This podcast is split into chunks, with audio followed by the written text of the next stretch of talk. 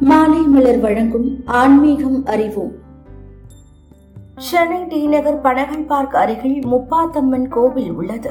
சில நூறு ஆண்டுகளுக்கு முன்பு இந்த பகுதி விவசாய பூமியாக திகழ்ந்த போது முப்பாத்தம்மன் தோன்றினாள் முன்பு இங்கு அரசு மற்றும் வேம்புக்கு நடுவே புற்று வளர்ந்திருந்தது.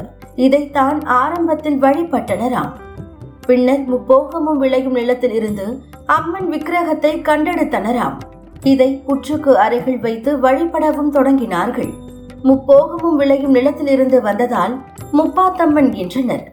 இந்த கோவிலின் விசேஷங்களில் பிரகார வளம் வருதலும் ஒன்று செவ்வாய் மற்றும் வெள்ளிக்கிழமைகளில் நூற்று எட்டு முறை பிரகாரம் வலம் வரும் பக்தர்கள் நிறைய பேர் உள்ளனர்.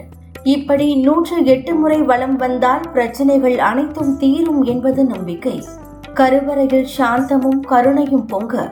அமர்ந்த திருக்கோணத்தில் காட்சி தருகிறாள் முப்பாத்தம்மன் இரண்டு நிமிடம் முழு ஈடுபாட்டுடன் நமது பிரார்த்தனையை அம்மனிடம் வைத்து வேண்டிக் கொண்டால் போதும்.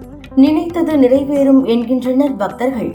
நாகதோஷம் உள்ளவர்கள் இங்கே வந்து புற்று வழிபாடு செய்து முப்பாத்தம்மனை வேண்டிக் கொண்டால் தோஷம் விலகும் என்பது நம்பிக்கை.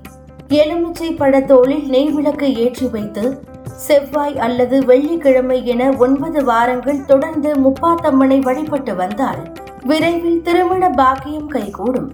குழந்தை பாக்கியம் கிடைக்கப் பெறுவர் என்பது நம்பிக்கை. ஆடி மாத விசேஷ நாட்களில் குறிப்பாக ஆடிப்பூரம் தினத்தன்று எலுமிச்சை மாலை அணிவித்து அம்மனை வேண்டிக் கொண்டாள் தீராத நோயையும் தீர்த்து வைப்பாள் முப்பாத்தம்மன் தொடர்ந்து இணைந்திருங்கள். இது மாலை மலர் வழங்கும் ஆன்மீகம் அறிவோம்.